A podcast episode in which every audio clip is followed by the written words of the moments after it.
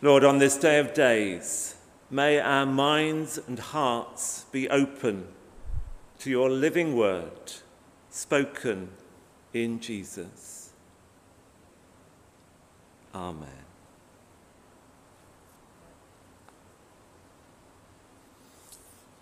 What an amazing ending to the gospel. They said nothing to anyone because they were afraid. In the literal Greek, Mark seems to end his gospel with the words, word because. Because. It's not a, not a good ending, is it? We puzzle over that. Matthew ends with the assurance Jesus says, I am with you always to the end of the age. John says, He's written this so that you may believe in Jesus and have faith, have life through your faith in Him. And Luke ends with the disciples praising God for all the wonders they have seen. But Mark seems to end with they were silent because they were afraid. They run trembling and bewildered. The women went out and fled from the tomb. They said nothing to anyone because they were afraid. What an amazing puzzle. And of course, scholars have argued about that for centuries.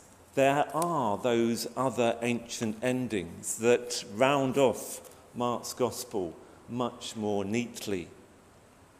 But the oldest manuscripts end with because they were afraid. Some think that maybe Mark was interrupted or that that final page was torn away. It struck me this morning as three of our women members read to us that maybe it was Mark's joke, Mark's dig at those Christians within his church company that said, Women must stay silent in the church. Remember those verses in Scripture? And he presented this gospel. And at the very end, he says, They said no one to nothing to anyone because they were afraid. Women afraid to speak in church. Maybe it is Mark's joke. Because at that point, the women in the company of Mark's church that were listening to this new gospel, this new account of Jesus, would have laughed and said, Well, if we hadn't spoken up, where would the church be now? Fancy if we had been silent because we were afraid. Yes, they rushed from the tomb trembling because it was the most startling and fearsome and frightening event of all history. It turns the tables on what we know of reality because we know that we are born, we live our lives, and we die, and that's the end of the matter. That's the logical, scientific, sensible way of looking at life. And here is something that turns that all upside down. That actually, a life given on a cross may bring life to others. That a life given on the cross may bring new life. That a life given on a cross may be triumphant and victorious. No wonder they were trembling. But they remembered the message the words of the messenger, this young man, this angel, or whoever he was, who said, Don't be alarmed. You are looking for Jesus the Nazarene, who was crucified. He has risen. He is not here. See the place where they laid him. Go tell his disciples and Peter, He is going ahead of you into Galilee. There you will see him as he told you. Jesus is always going ahead of us.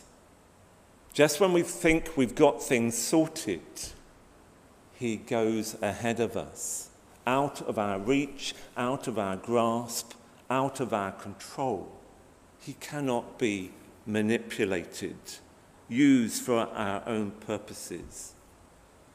Jesus is free, free from death, free to be followed in our own time and situation, met in the Galilees of our own lives.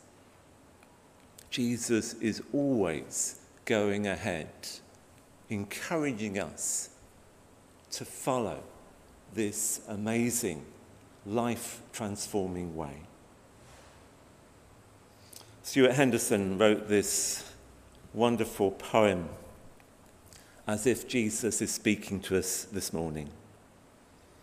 There was no grave, grave enough to ground me, to mound me. I broke the balm, then slit the shroud wound round me that bound me. There was no death dead enough to dull me, to cull me. I snapped the snake and waned the war to lull me, to null me. There was no cross, cross enough to nil me, to still me. I hung as gold that bled and bloomed, a rose that rose and prized the tomb away from Satan's wilful doom. There was no cross, death, grave, or room to hold me. Jesus is going ahead of us wherever we are, whoever we are. Thanks be to God. Amen.